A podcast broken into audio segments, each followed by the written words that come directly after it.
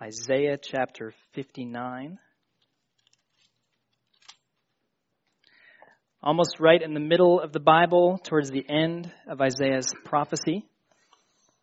That's where we'll be this morning. And back at our Simeon Trust workshop in February, this was one of the passages in Isaiah that I was assigned to present to my small group. And since then, I've, I've hoped for the opportunity to develop that study into a sermon.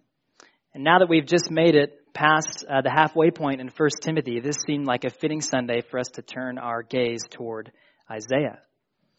And also, as Ryan has said many times throughout our study in Revelation, the Old Testament is our interpretive key to understand the book of Revelation.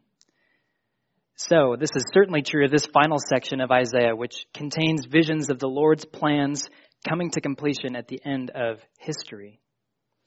So I'm also trusting the Lord to use our time in Isaiah this morning as we turn back to Revelation next week as well.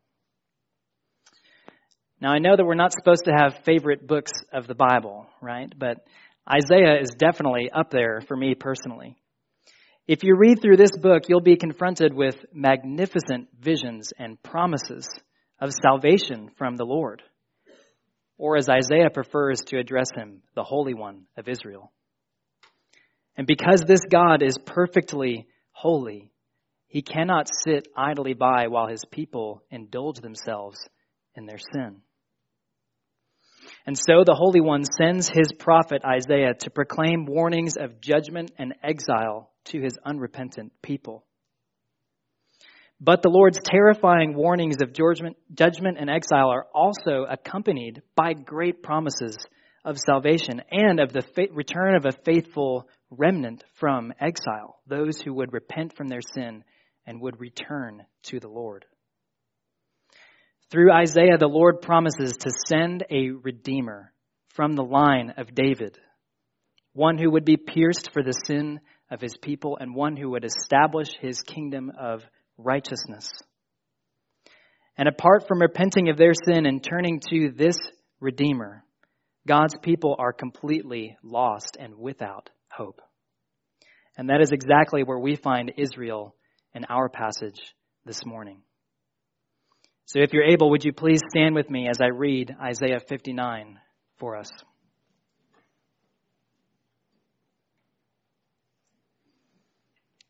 Isaiah 59, beginning in verse 1. Behold, the Lord's hand is not shortened, that it cannot save, or his ear dull, that it cannot hear.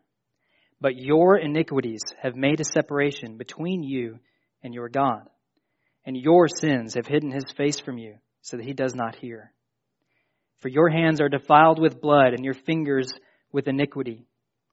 Your lips have spoken lies, your tongue mutters wickedness. No one enters suit justly, no one goes to law honestly. They rely on empty pleas, they speak lies. They conceive mischief and give birth to iniquity.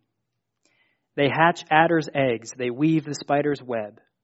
He who eats their eggs dies, and from one that is crushed, a viper is hatched.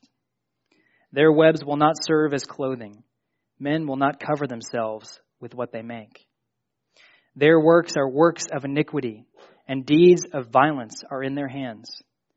Their feet run to evil, and they are swift to shed innocent blood. Their thoughts are thoughts of iniquity Desolation and destruction are in their highways.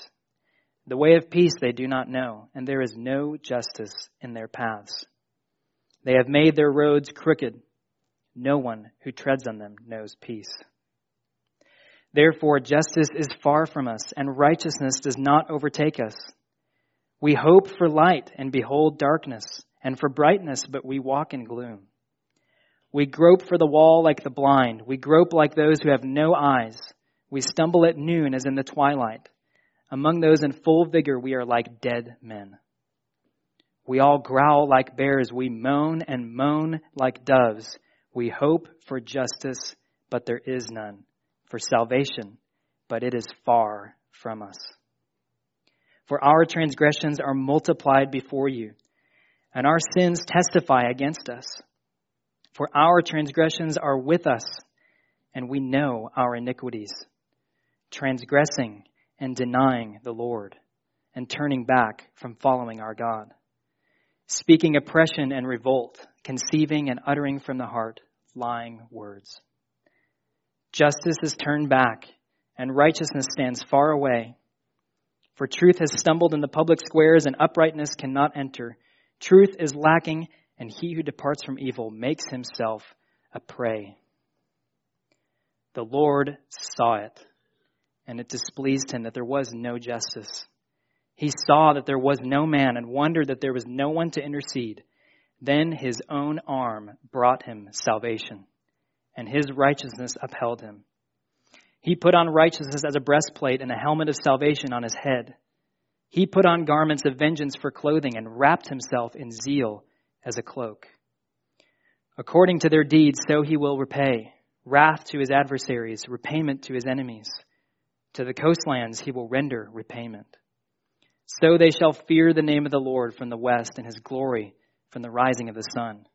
For he will come like a rushing stream, which the wind of the Lord drives. And a Redeemer will come to Zion, to those in Jacob who turn from transgression, declares the Lord. And as for me, this is my covenant with them, says the Lord. My spirit that is upon you, and my words that I have put in your mouth, shall not depart out of your mouth, or out of the mouth of your offspring, or out of the mouth of your children's offspring, says the Lord, from this time forth and forevermore. This is the word of the Lord. Amen. You may be seated.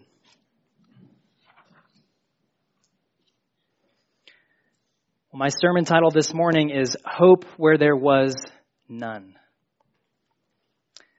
And I mentioned a few moments ago that in this passage, it is Israel who is found hopeless in their sin. But I want us to see that this is not a problem that is unique to Israel. Without the Lord, this is true of every last person in this room. Even as we just heard in our scripture reading from Ephesians 2, to be without God is to be without hope. And so we can boil down this entire passage into this one truth. Our Redeemer is our only hope. Our Redeemer is our only hope.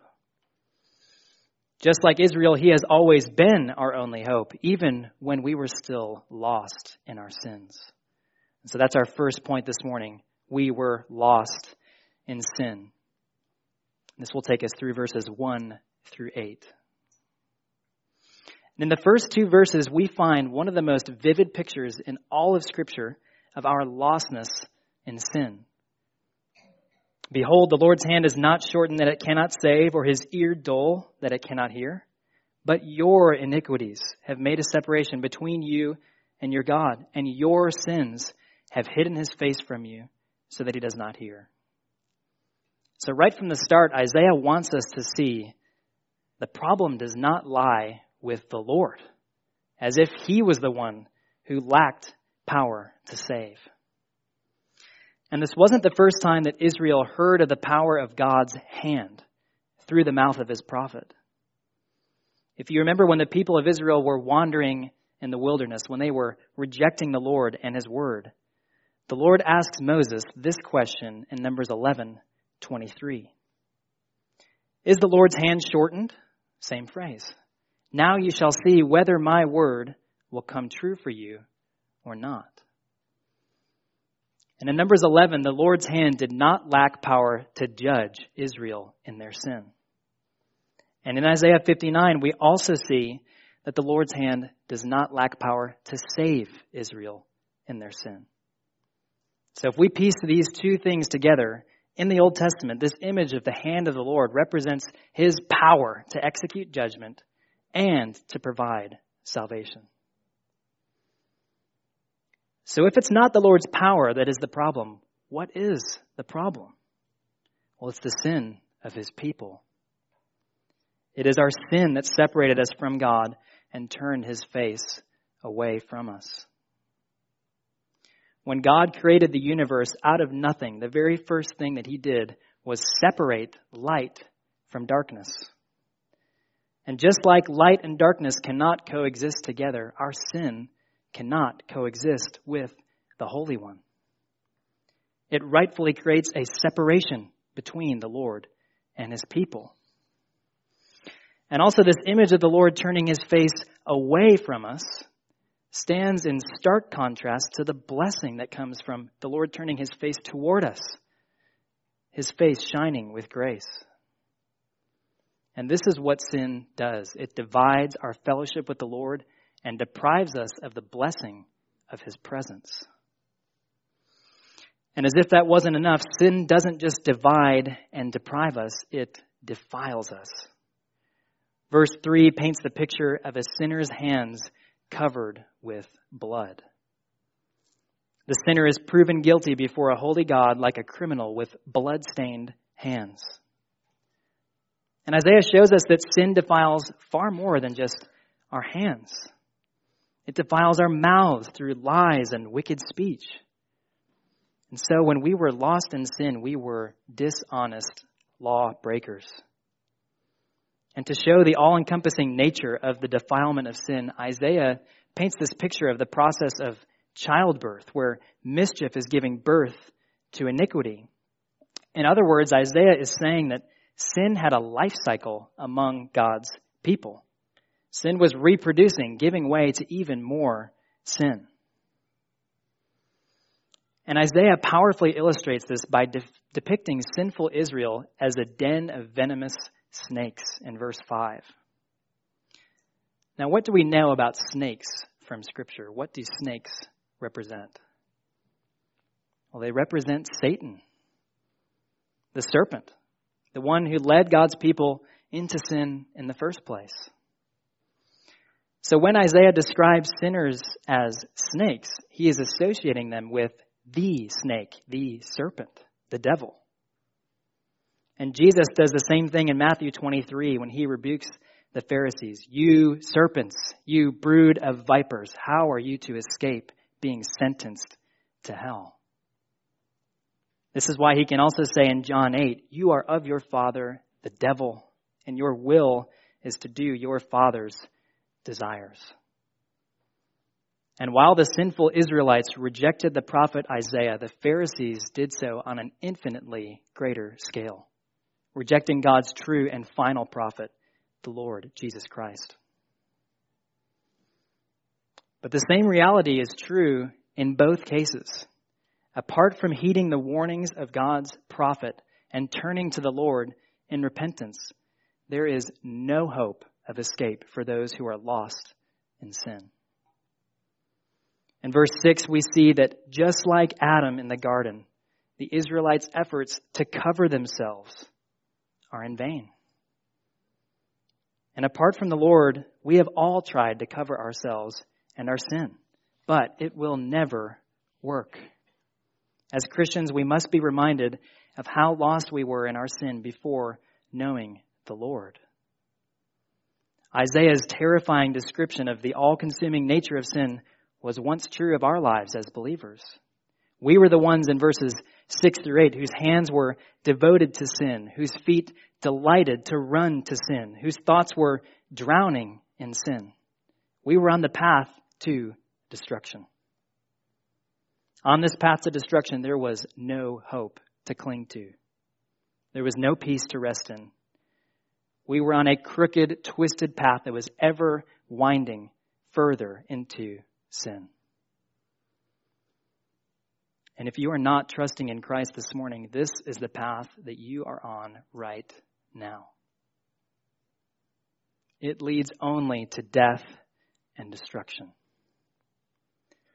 Without the Lord, we are completely lost in sin and without hope. The truth is that everyone listening to God's word this morning needs a Redeemer, and we all must look to him to deliver us. And this was the turning point for each one of us when the Lord mercifully opened our eyes to see just how lost we were and to see our need to be saved by Him. So we were lost in sin. And next, we were longing for salvation. We were longing for salvation. Notice how the passage in verse 9 has shifted from Isaiah as the one who is individually speaking about Israel Now Israel is corporately speaking. Where Isaiah said, They have made their roads crooked. No one who treads on them knows peace. Now it is Israel saying, Justice is far from us, and righteousness does not overtake us. So God's people are beginning to grasp the state that they are in before the Lord. They're realizing that though it's violence and wickedness that are near to them, righteousness and justice are far away. And we see the word hope appear for the first time in this passage. And what are God's people hoping for? Light in the darkness. They're hoping for Isaiah's promise from chapter 9, verse 2 to come to pass. The people who walked in darkness have seen a great light. Those who dwelt in a land of darkness, on them a light has shone. And wasn't this true of each one of us? pleading for his light when all we could see was darkness. And as we see in verse 10, it gets worse. We weren't just blind in our sin. We were like Samson, with our eyes gouged out, completely powerless to save ourselves. And Moses' prophecy of Israel's judgment from Deuteronomy 28 has come to pass. It's almost the exact same language as we see here in Isaiah. Moses said, The Lord will strike you with blindness and madness and confusion of mind. And then he says, You shall grope at noonday as the blind grope in darkness, and there shall be none to help you. And although this is describing Israel's coming exile from the land, we must remember that we too were in exile. We were in the exile of our sin with blind eyes and dead hearts we were completely helpless apart from the Lord. Like Israel, we were those who were moaning like doves, as verse 11 says. Earlier in Isaiah 38, Hezekiah uses this same phrase when he's praying to the Lord for healing. Listen to what Hezekiah said I moan like a dove. My eyes are weary with looking upward. O Lord, I am oppressed. Be my pledge of safety. Beloved, though your eyes may grow weary from looking upward, keep fixing your gaze on your Redeemer. Keep fixing your gaze on Him. We must remember that, like sinful Israel, we were without hope and far from salvation.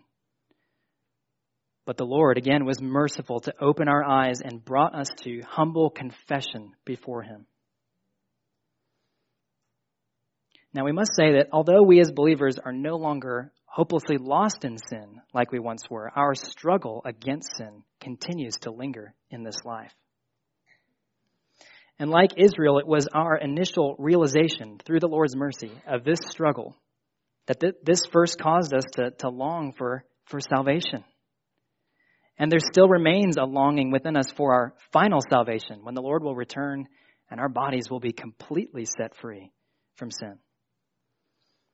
But now we live in the middle of this tension. And we do what Justin led us to do earlier this morning to confess our sins in the presence of a holy God.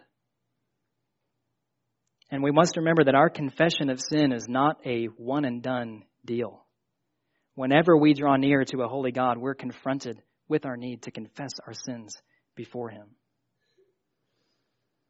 We should be like Romanian Christians who are, they're mocked with the name repenters. That's what people call them. They mock them and say, those are repenters. Our lives should be so marked by ongoing repentance that the watching world would mock us for it. What would honor the Lord more than for our identity to be so tied to our need to bow before Him in repentance? We must remember that we are repenters. And verses 12 through 13 provide us with six specific confessions about the nature of our sinful hearts. And I think this should inform the language that we use when we confess our sins before the Lord. First, we see Israel say, Our transgressions are multiplied before you. If we were to number our sins before the Lord, they would be impossible to count. Second, they say our sins testify against us. Our fingerprints are at the crime scene. We're guilty before the judge. Our sins testify against us. Third, our transgressions are with us. That is to say, our sin lingers at our side. Just like the Lord warned Cain before he murdered his brother Abel, sin is crouching at the door. And fourth, Israel says, we know our iniquities. Just like Israel, we have heard God's word. And because his word has spoken clearly about our sin and his holiness, we know when our lives are marked by sin rather than holiness. And fifth, we have denied the Lord. The Lord tells us that his ways are good, and we deny him when we say that our sin is better. And lastly, we have turned back from following our God. And this really is the core problem of our sin. While repentance is turning away from sin and turning toward the Lord, unrepentance is turning toward sin and away from the Lord. And then we get to verses 14 and 15, and this is the final nail in the coffin for Israel. Though his people have confessed their sin, they still find themselves unable to save themselves. There is still no justice, no righteousness, no truth. And the evil of sin is depicted as a predator that hunts down God's people like prey. So, just like Israel, we needed the Lord to intervene on our behalf. Just when we thought that all hope was lost, the Lord saw us in our longing to be saved. Beloved, though God is perfectly holy and cannot tolerate sin, he is also perfectly merciful to see us in our longing to be saved. So that brings us to our third point. The Lord looked upon us. The Lord looked upon us. So now in the second half of verse 15, the focus of our text now shifts from the people of Israel to the Holy One of Israel. Back in Isaiah chapter 6, once the prophet confessed his sin before the Lord, he cried out, My eyes have seen the King, the Lord of hosts. And now in Isaiah 59, once his people have corporately confessed their sin, it's the King who sees them. As one author said, the great hope of the world is that God sees. Do you remember what happened at the beginning of Exodus when Israel was in slavery in Egypt? Listen to Exodus 2 24 through 25. And God heard their groaning, and God remembered his covenant with Abraham, with Isaac, and with Jacob. Listen to this God saw the people of Israel, and God knew. The rest of Exodus reveals to us that God didn't just see his people, but he delivered them with his mighty hand. So, this is what Isaiah is saying to Israel. The Lord sees us, he sees us in our longing for salvation. Remember how he delivered us in the past. We can trust him to do it again in the future. Don't we need to hear that this morning? The Lord is faithful to deliver us in the exact way, in the exact time that He has planned.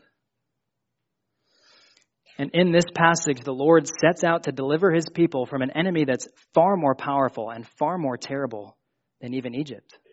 He sets out to deliver them from their own sin. And when the Lord looks, he sees that there is no one to intercede for his people. There's no one else but him who can save them from their sin. And to prove that his hand is not too short to save, as we saw back in verse 1, what does the Lord do? He stretches out his powerful arm and he brings salvation. And remember what we saw back in verse 9. The people of Israel said of themselves, Righteousness does not overtake us. But now in verse 16, we see the Lord upheld by his own righteousness. Though God's people have no righteousness of their own, he brings his perfect righteousness to save them. And what happens next in verse 17 is fascinating. Look with me at verse 17. Isaiah says, He put on righteousness as a breastplate and a helmet of salvation on his head. He put on garments of vengeance for clothing and wrapped himself in zeal as a cloak. As one commentator points out, God is the ultimate divine warrior, and he's clothed in the armor of his perfect character. He's perfect in righteousness. He is perfect in his power to save. He is perfect in vengeance, and he is perfect in his zeal. And when Isaiah saves zeal for last, he's expecting us to hear make no mistake, God will see this through. He will do this. And if you remember back to the beginning of the sermon, I mentioned that we often see God's promises of salvation and judgment mingling together in the same passage. Though it might seem counterintuitive, God's judgment is a necessary part of his salvation. One of my former seminary professors wrote an entire book on this called God's Glory in Salvation Through Judgment. And he traces this theme through the whole Bible. This book really helped me in my study of the Old Testament to see that God saves his people by carrying out his judgment against sin and against his enemies. And he does all this for the glory of his name alone. And that is exactly what we see in verses 18 through 19. While the Lord is certainly clothed in his mercy to save, he is also clothed in his wrath to judge. He will pour out his righteous wrath on his enemies, and he will repay according to their sins against him. And all of this is looking ahead to God's final judgment, as we've seen countless times through the book of Revelation. And on that day, as verse 19 tells us, as far as the east is from the west, the nations will fear the name and glory of the Lord. This terrifying imagery of the Lord as a rushing stream of judgment is, is hard for us to imagine. But here's how one commentator put it. He said, The wrath of God against sin will be like a stream thundering through a narrow canyon, pushed on by a rushing wind. And those who choose to ally themselves with sin, no matter where they are in the world, will have good cause to be terrified. In other words, Isaiah is strongly warning us if you do not repent before the Lord, this terrifying judgment is coming for you. And there is no escape. But there is a Redeemer in Zion. Amen. He stands ready to redeem all who turn to him in repentance. And if you were an Israelite listening to Isaiah's voice, you were looking ahead to when the Lord would send this Redeemer. And you probably would have imagined him to come like this divine warrior in Isaiah 59, ready to conquer. But you wouldn't have expected him to come like the suffering servant in Isaiah 53, as a man of sorrows, acquainted with grief, as a sacrificial lamb led to the slaughter. But this was the Redeemer that we needed. It was our sin that needed conquering. And though in our passage the Lord sees no one to intercede, Isaiah 53:12 tells us that this suffering servant bore the sin of many, and what did he do? He makes intercession for the transgressors. So he is the one who interceded for his people when they couldn't save themselves. And to an extent, the faithful people in Israel were beginning to understand this. Similar to our passage in the middle of Isaiah 53, the people corporately confess what the servant has done on their behalf. They say, He was pierced for our transgressions, He was crushed for our iniquities.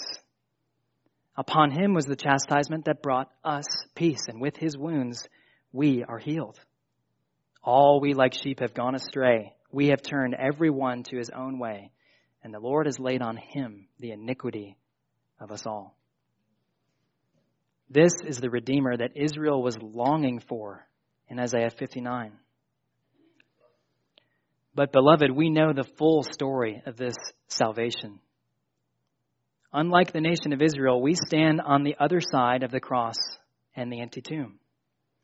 We know that this Redeemer is none other than the Lord Jesus Christ, the Son of God who suffered on the cross, who redeemed us from our sin and purchased our salvation when we could not save ourselves. And you might have noticed that although Isaiah is prophesying about a future salvation, he will sometimes speak about it in the past tense, as though it's already happened.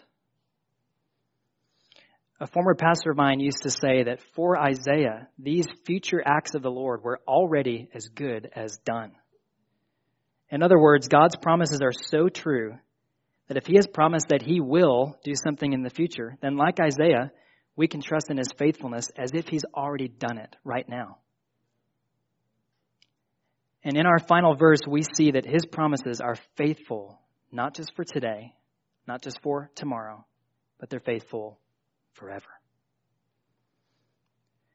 The Lord says, As for me, this is my covenant with them, says the Lord. My spirit that is upon you and my words that I have put in your mouth shall not depart out of your mouth, or out of the mouth of your offspring, or out of the mouth of your children's offspring, says the Lord, from this time forth and forevermore. Throughout the prophets, the Lord makes beautiful promises of this new covenant that he's going to make with his people. And in this new covenant, the Lord promises to pour out his Spirit upon all of his people. But if you read through the book of Isaiah, you'll find that the Spirit of the Lord rests only on this Redeemer who will come from the line of David. But the book of Isaiah comes to amazing fulfillment in the New Testament. In Acts 2, verse 33, we see this same Redeemer, the Lord Jesus Christ, pouring out the Spirit on God's new covenant people. And the gift of the Holy Spirit changes everything for God's people. In Isaiah 59, we saw the Lord put on his armor to save his people. But as Paul says in Ephesians 6, it is now us as God's spirit filled people who put on his armor in the battle against sin. And thanks be to God, his spirit will never depart from us. As our passage tells us, this is a promise from the Lord from this time forth and forever more. Brothers and sisters, our Redeemer has brought us the greatest hope imaginable to us who were lost in sin and longing for salvation. And because the Lord has looked upon us in his mercy, we wholeheartedly proclaim his praise from Isaiah 25 9. Behold, this is our God. We have waited for him that he might save us. This is the Lord. We have waited for him. Let us be glad and rejoice in his salvation. Let's pray.